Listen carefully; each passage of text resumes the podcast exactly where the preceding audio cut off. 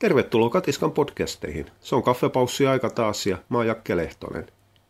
Kaikista niistä sairauksista, mitkä saa omistajat oikein reippaasti pois tolaltaan, niin oikeastaan kaksi tulee mun kuplassa semmoittiin vahvimmin pinnalle. Ne on maksaongelmat ja munuaisongelmat. Ja mä ymmärrän sen ihan jumalattoman hyvin, koska ei ole olemassa mitään lääkettä. Siis ei ole mitään reseptiä, minkä kanssa mennään apteekkiin ja sitten saadaan joku pilleripurkki tai injektiopiikki ja sitten sen jälkeen ruvetaan taitelemaan sitä koiraa terveeksi ja tiedetään, että tämän hoidon, hoidon kanssa, kunhan se onnistuu, niin saadaan koiralle elinaikaa lisää. Ei maksa ja munuaisongelmia ole mitään lääkkeitä. Okei, maksaongelmia eläinlääkärit määrää höpö ravintolisää ihan vaan sen takia, että omistaja eräällä tapaa on siinä käsityksessä, että koiralle annetaan jotain lääkettä, että sitä hoidetaan aktiivisesti. Että se on No siis onhan se. Ihan turhaan mä tässä änkkää ja yritän kiertää ja sanoa että nätisti. Kysymyksessä on placebo. Siis silloin vaan hoidetaan omistajan mielenterveyttä, ei sen enempää. Munuaiset on vielä hankalampi asia, kun ei ole edes sitä ruokalisää, millä hoidetaan omistajan mielenterveyttä. On vaan ja ainoastaan se kidney-ruoka, mitä eläinlääkäriasemilla löytyy. Ja se on oikeastaan ainoa, mitä eläinlääkäri voi tarjota. Ota tästä munuaissairaiden ruokaa ja ruvetaan tekemään kontrollitestejä, katsotaan mihin tämä homma etenee. Se, mikä mua hiukan risoo siinä hommassa, niin on se eräällä tapaa ylipositiivinen suhtautuminen, mikä ihmisillä on eläinlääkärikäynnin jälkeen niihin erikoisruokiin. Aika monet ihan oikeasti uskoo, että sillä on jotain merkitystä. Tota, mennään nyt nämä kakkamaiset asiat heti alkuun läpi, niin saadaan sitten ne kannustavat, mukavat asiat sinne loppuun, ettei jää semmoinen paskamainen makusuuhun.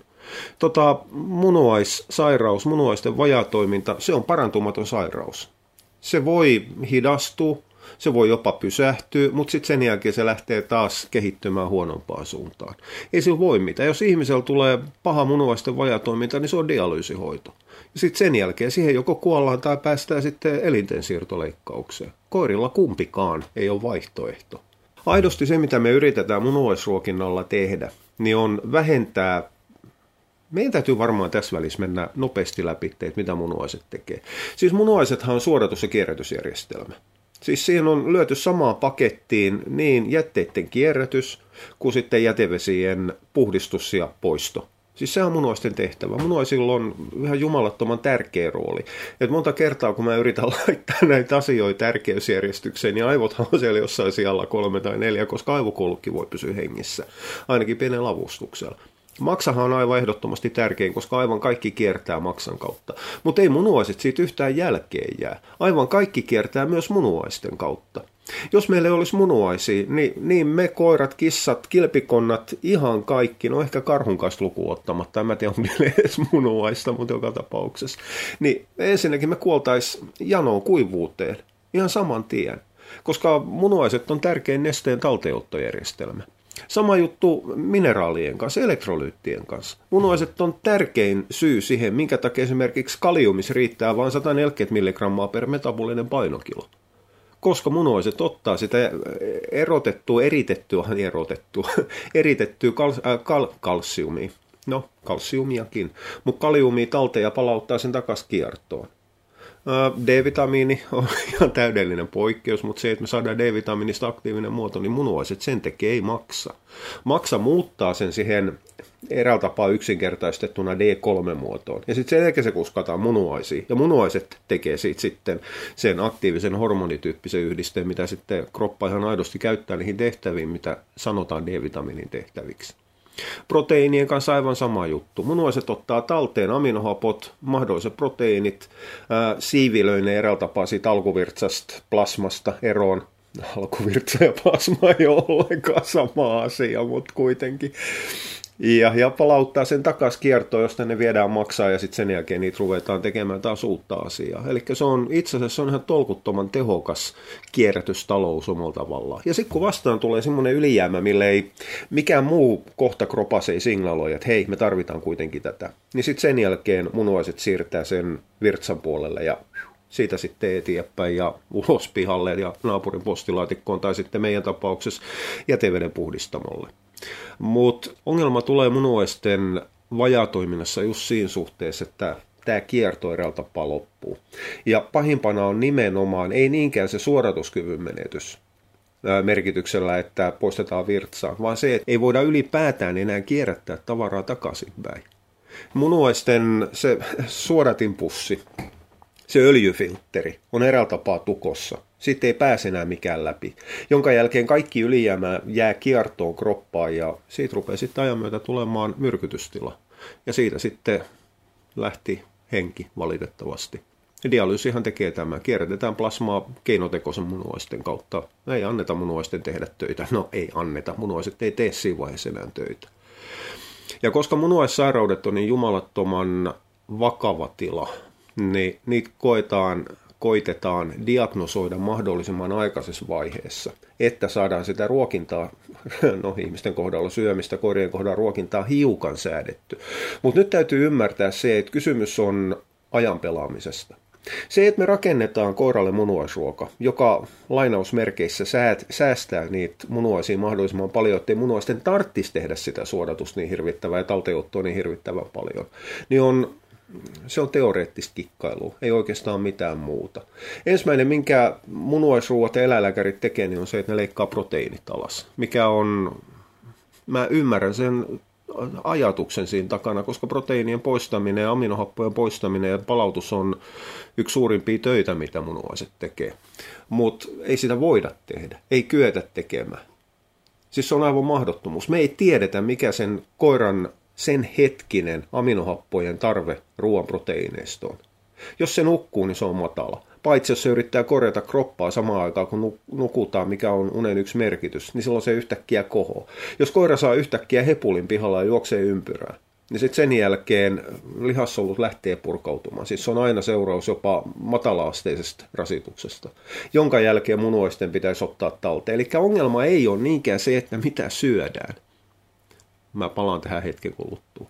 Vaan ongelma on taas kerran se koiran oma aineenvaihdunta. Ja siihen me ei voida puuttua. Eli periaatteessa oleellisempaa munuaissairaalla koiralla se, että, että, että muutetaan se ruokintaa, niin oleellisempaa olisi se, että se koira pidetään mahdollisimman tasaisena, stressaantumattomana, rauhallisena, ja sehän riippuu sitten koirasta. Vaikeeta se on. Se on niin vaikeaa, että ei se ole aidosti käytännön vaihtoehto, mutta se tarkoittaa suomeksi sitä, että ei se ole tärkeää, mikä ruokasäkki teillä on keittiön nurkassa.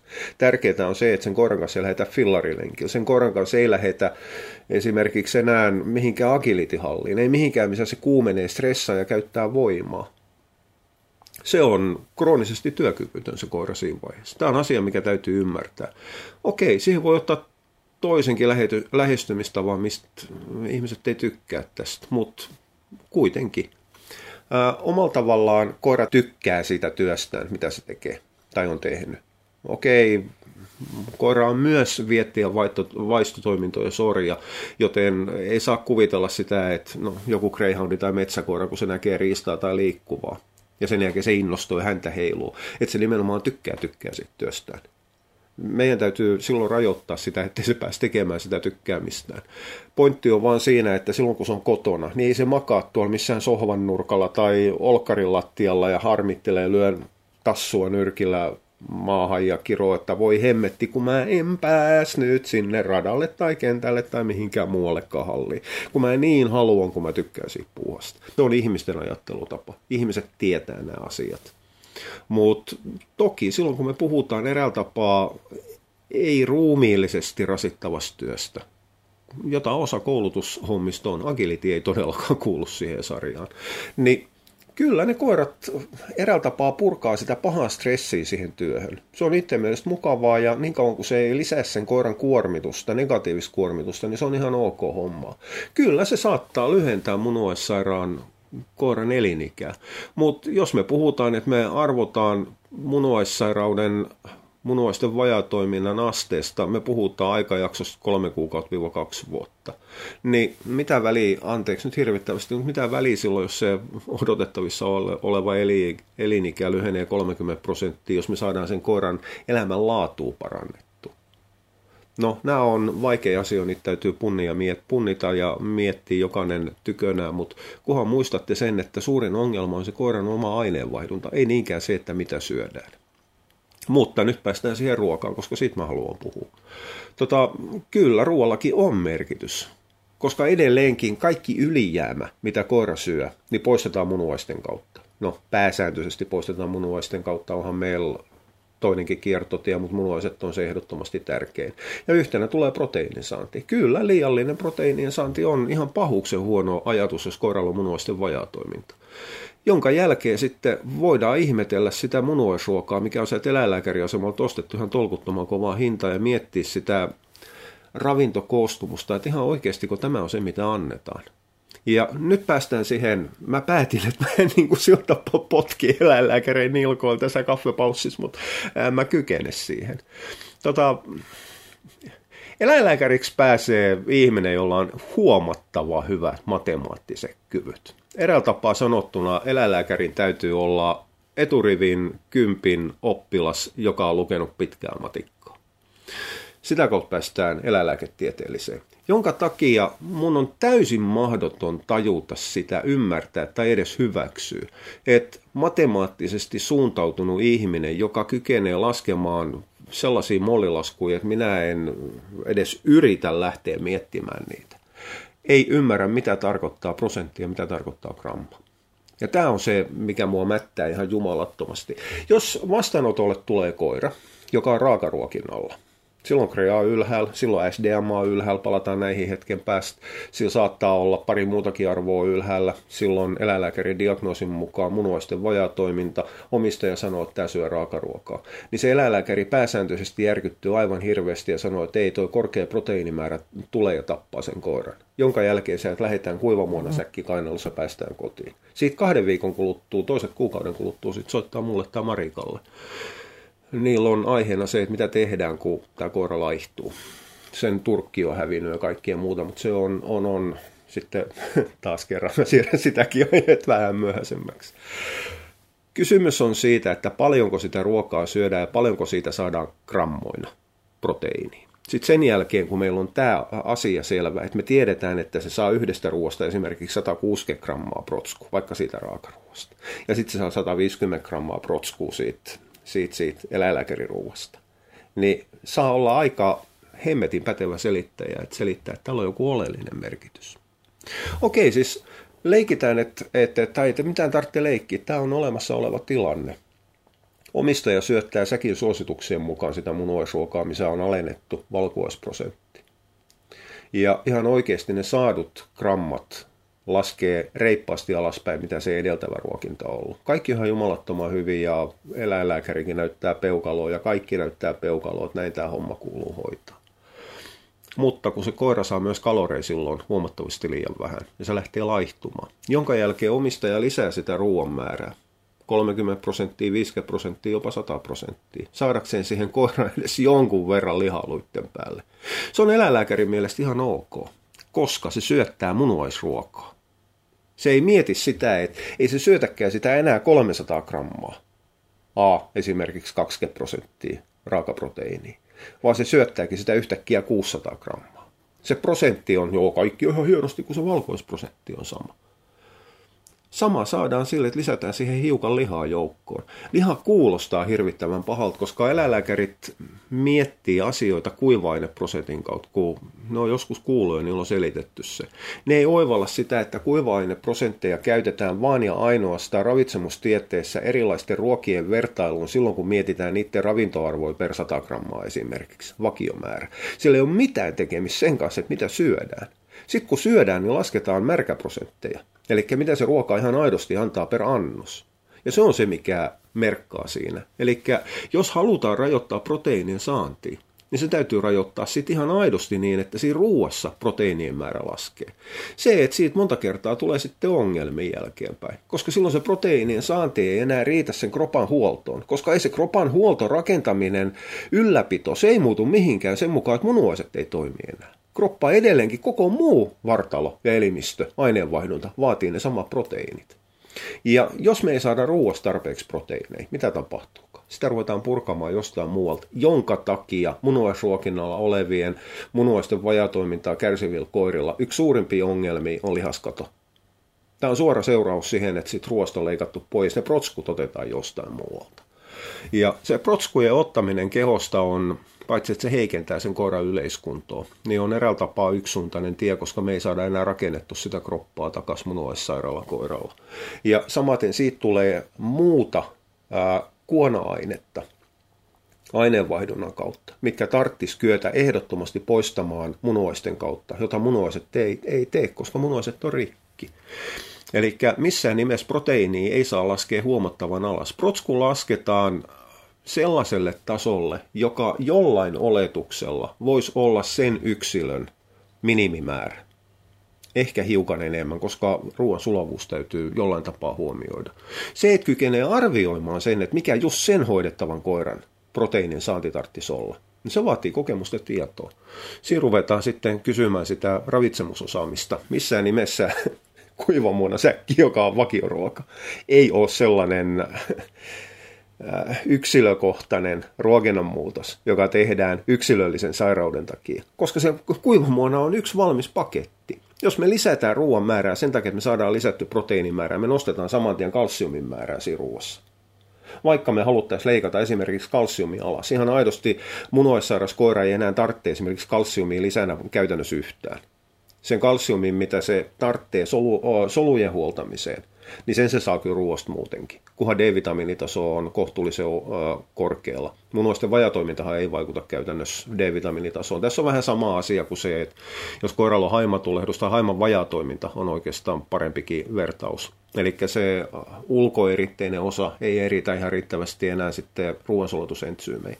Niin silti se haiman sisäeritteinen osa, mikä hoitaa esimerkiksi insuliinin, toimii ihan ok silti.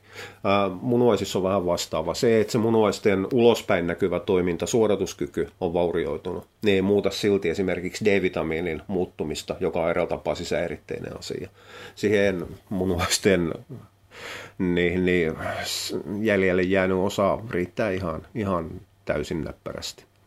Mutta proteiinithan on vaan pelkästään yksi osa sitä ruokintaa. Se, että proteiiniin kiinnitetään niin paljon huomioon, niin on, tekisi mieli sanoa, että se on laiskuutta. No, ei se ole, on se olaiskuuttakin, on se osaamattomuuttakin, se on osaltaan sitä, että ei eläinlääkäreillä ole edelleenkään mitään muuta työkalua kuin se valmis säkki, mihin ei voi puuttua. Ja niillä on ainoa perustelu, mitä ne pystyy omistajalle selittämään, että kun täällä on nyt kreaki korkealla, niin meidän täytyy leikata proteiinia alaspäin. Tässä säkissä on matala proteiini, ota se. Aidosti se, mitä meidän tarvitsisi leikata, niin menee mineraalipuolella. Mutta siis onhan ne vähennetty toki, toki niihin, niihin munuaisruuissakin, mutta ei riittävästi munuaisruokien, maksaruokien, osan suolistoruokien, hyporuokienkin kohdalla ongelmaksi tulee se, että ne on ainoastaan paperilla minimivaatimuksella täysravintoja.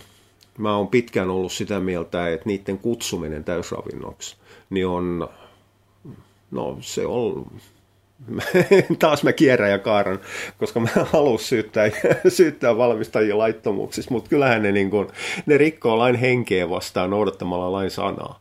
Eli kyllähän ne kaikkien muuta on kuin täysravintoja, koska se koira ei voi syödä niitä kauhean pitkään. Kolmes kuukaudessa tuppaa menemään raja koska se ei todellakaan täytä lain vaatimaa edellytys siitä, että se ruoka yksinomaisena eineksenä kattaa sen koiran kaikki tarpeet, ja sitähän se ei tee niin ei se silloin ole täysravintoa, mutta täysravintona nyt myydään kuitenkin. Ja sitten sen jälkeen laitetaan sinne alas semmoinen hieno rajoitus, että älä syötä sitä kolme kuukautta kauempaa.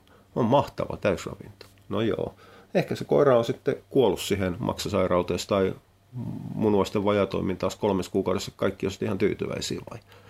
No, vaihtoehtojakin on.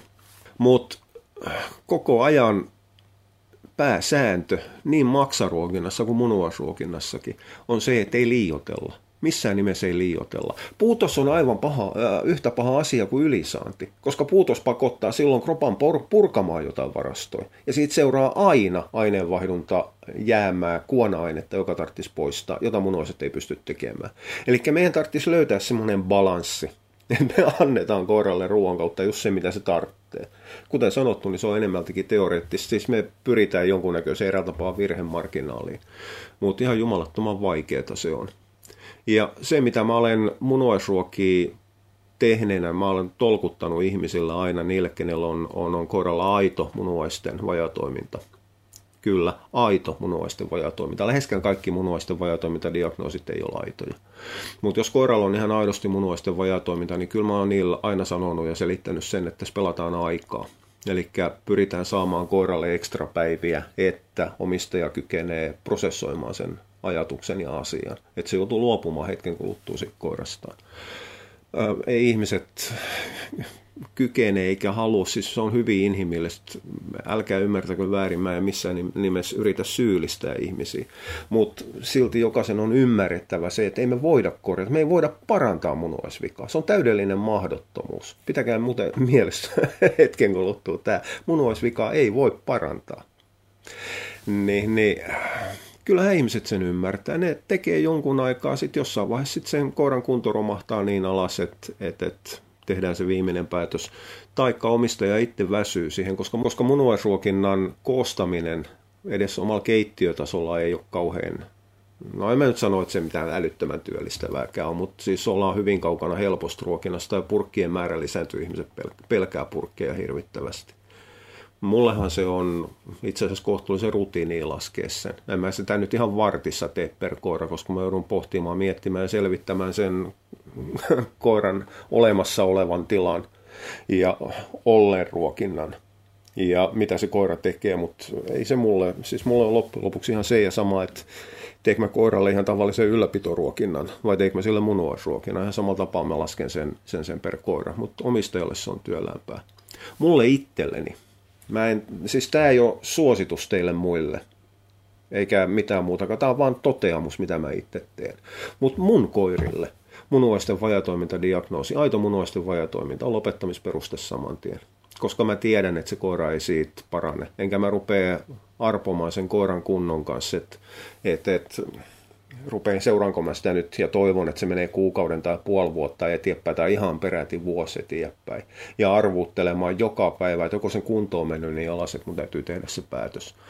No ehkä mä oon kova kylmää mitä tahansa, mutta mulla on ollut koiria niin paljon, että en mä, ei mun elämäni ei romahda enää siitä, että me joudun lopettamaan koiran.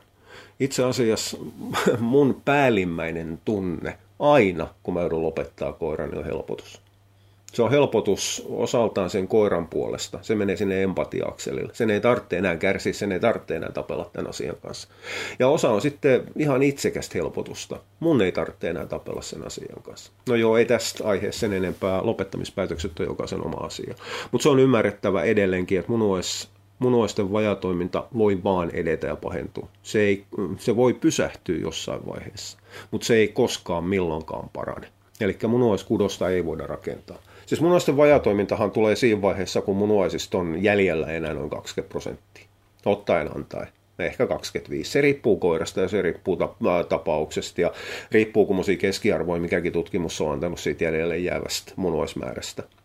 Mutta tämmötti tyhmänä esimerkkinä.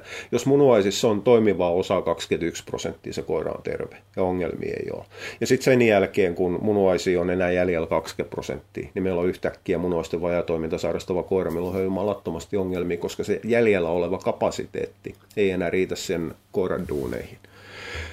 Ja se, että tämä löydettäisiin, ihmisillähän tämä on oleellinen asia, niin siinä on löydetty yksi merkkiarvo ihmisiltä, mikä jonkun verran kertoo ennakkoon mahdollisesta munuaisten vajatoiminnasta. Se on se SDMA, mitä nykyään tutkitaan, symmetrinen dimetyyliarginiini. Aidostihan se ei, monet on luullut, että se on aine, joka semmoinen niin kuin eräällä tapaa myrkky, mikä tuhoaa ja rikkoo munuaiset. Ei, ei se ole semmoinen, siis se on normaali arginiinin aineenvaihdunta tuote. Arginiinista tehdään esimerkiksi typpioksidi, joka vaikuttaa verisuonten toimivuuteen, joustavuuteen ja niin poispäin. Ja kuten aina kaikessa, niin on säätelijätkin.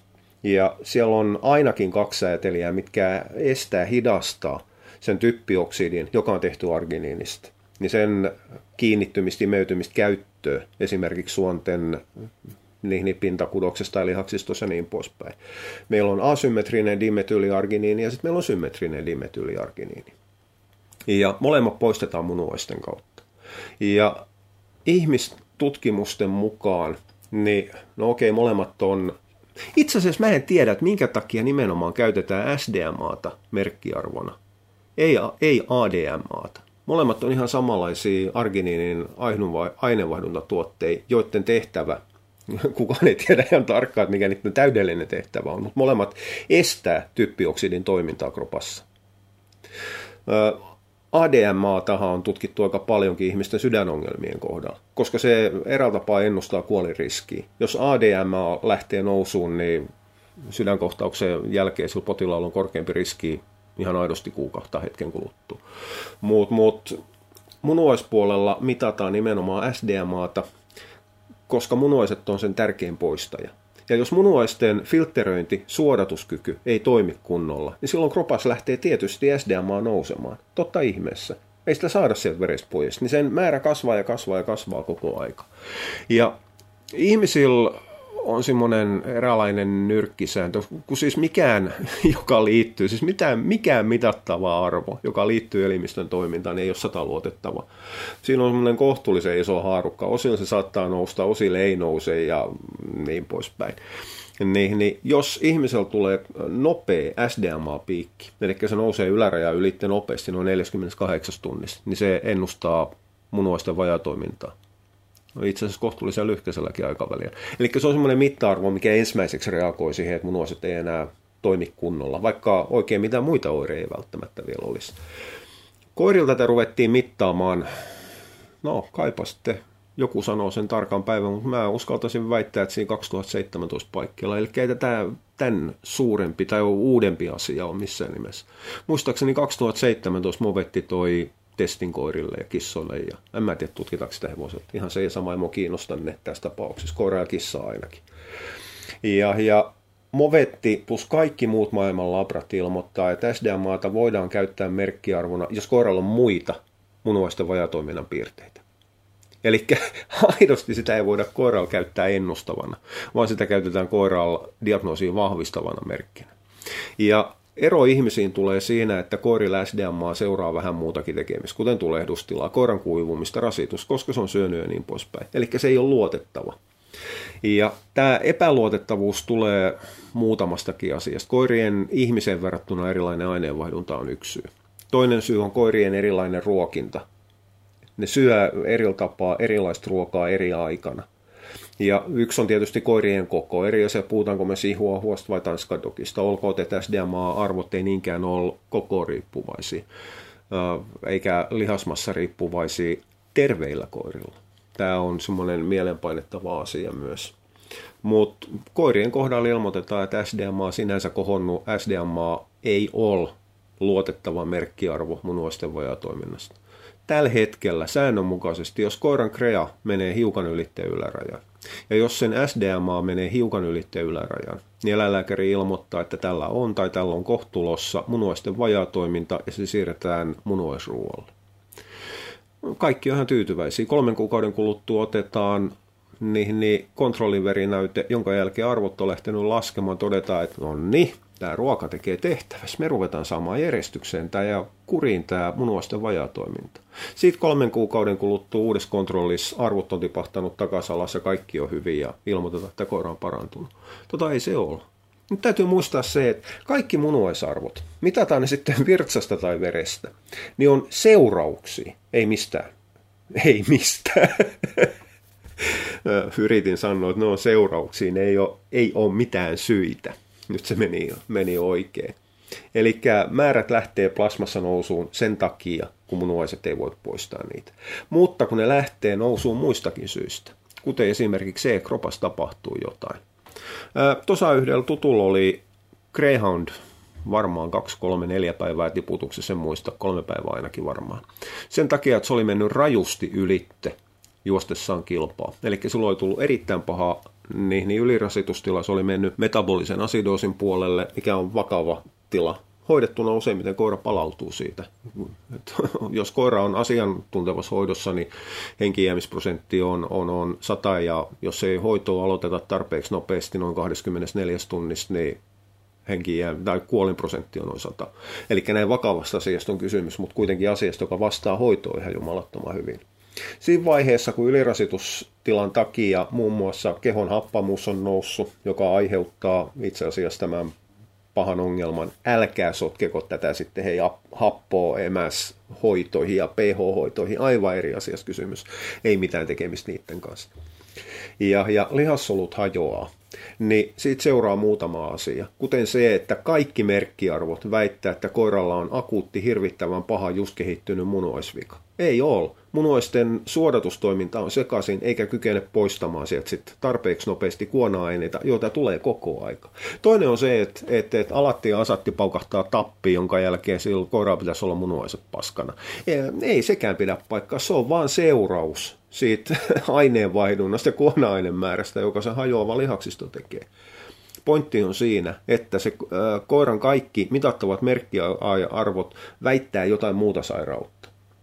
Mutta ne merkkiarvot on seuraus siitä, mitä on tapahtunut. Eli seuraus siitä, että maitohappomäärä on noussut niin korkeaksi, että lihaksisto hajoaa. Tämä on semmoinen asia, mikä kannattaa, kannattaa ymmärtää.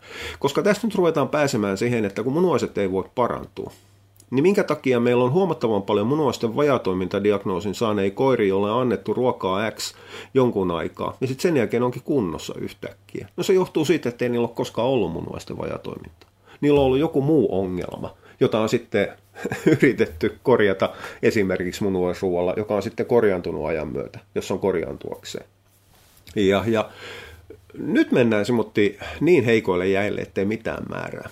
Nimittäin mulla on ollut kohtuullisen paljonkin munuaisruokintoja, jotka on tehty sen takia. Siis lähtöasetelma on ollut se, että meillä on sterkattu narttu, joka on ollut ylipainoinen, totta ihmeessä kun se on sterkattu, jota on lähdetty laihduttamaan.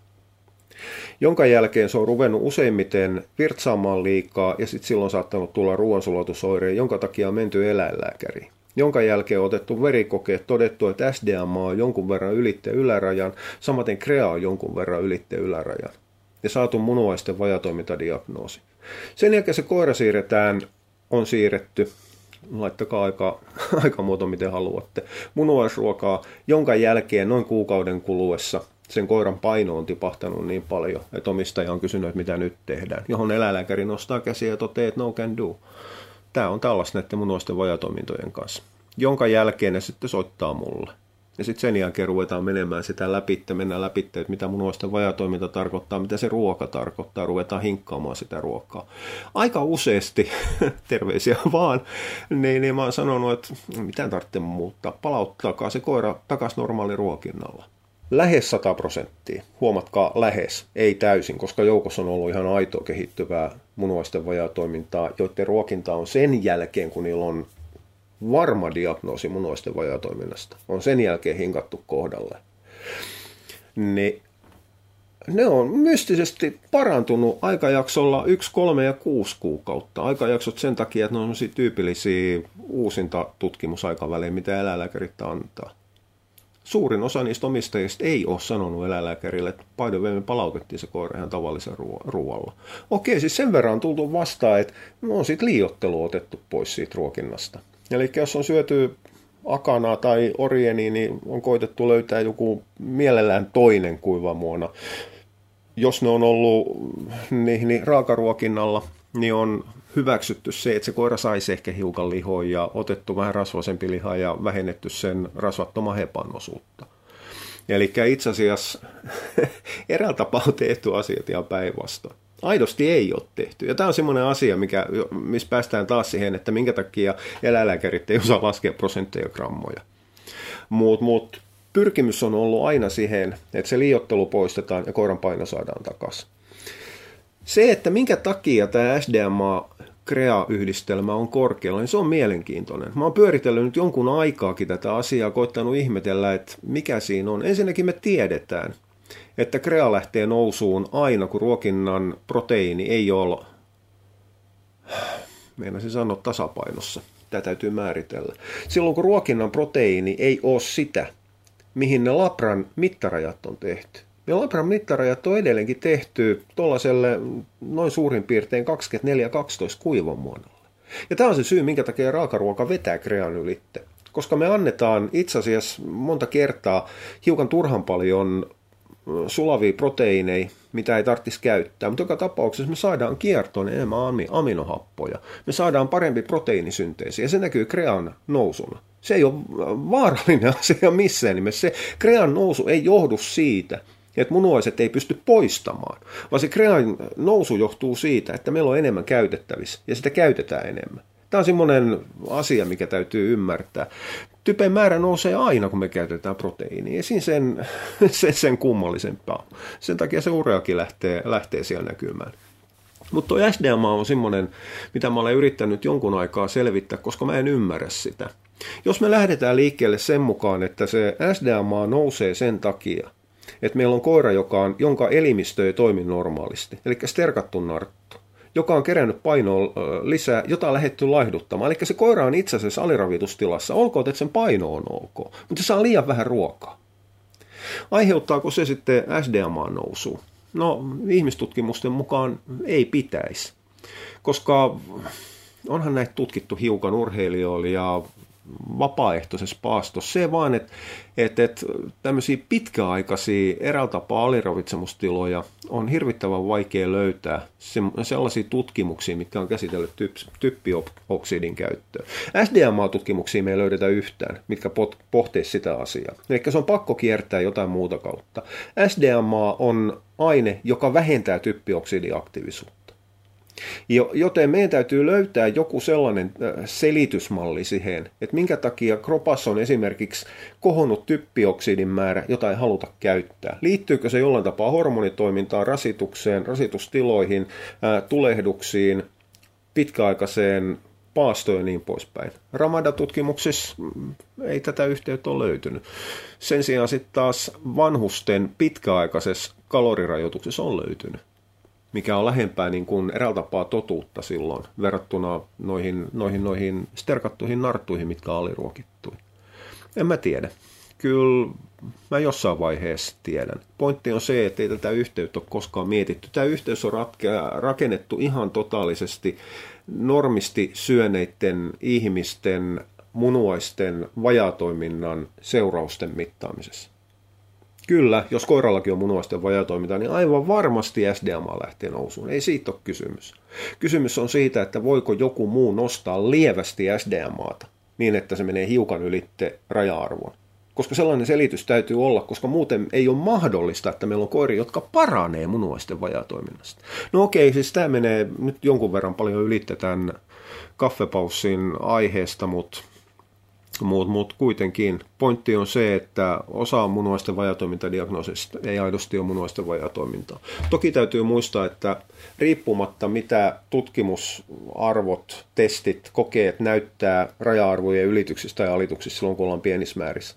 Mutta jos ne ei ole sinne päin, mitä pitäisi olla koiralla, mikä syö sinne päin, mitä sen pitäisi olla, ja silloin ihan selvät kliiniset oireet, ulkoiset oireet, niin kyllähän se koira silloin todennäköisesti hyvin suurella todennäköisyydellä on munuaisten toiminta. Ainakin niin kauan kuin esimerkiksi sitä jatkuvaa pissaamista ei voida selittää se ruoan kanssa. Liian nestesaanilla esimerkiksi.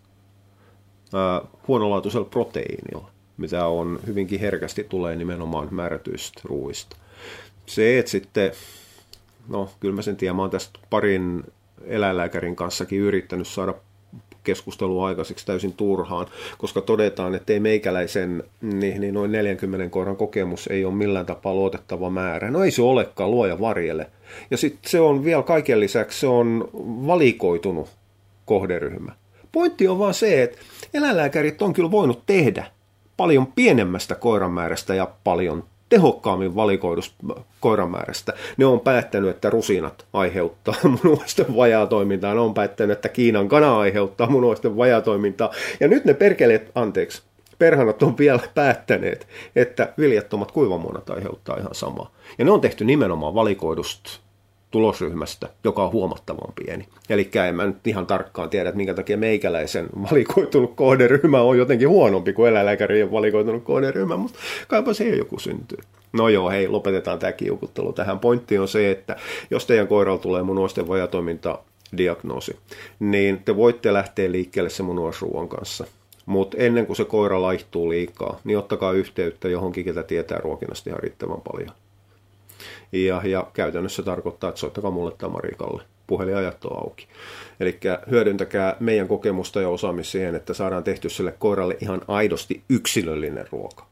Kuivamuona ei ole yksilöllinen, ei ole koskaan ollut. Ja missään nimessä munuaisruuat, ei maksaruuat, ei virtsatiekiviruuat ja niin poispäin. Ne ei ole funktionaalisia ruokia, ei ole koskaan ollut edelleenkin ihmispuolella moisessa markkinoinnista lähtisi valmistaja ja myyjä linnaa, mutta se on toinen juttu. Paitsi tietysti, jos myyjänä on ruohonjuuri, mutta se on toinen juttu. Sehän on korvaavaa hoitoa silloin. No joo, nyt mä rupean eksymään ihan totaalisesti ihan väärille linjoille. Okei, mä toivon, että en koirille koskaan tule munuaisten vajaa toimintaa, mutta mun toive, toiveeni on toissijasta. Mutta sil, sitä pystytään hiukan hidastamaan, kun tehdään oikea ruokinta. Ei liiotella, sillähän se menee se homma eteenpäin. Mutta hei, kiitti kun jaksot tätäkin pauhaamista tähän asti. Palataan taas toisten linjoille. Moi moi!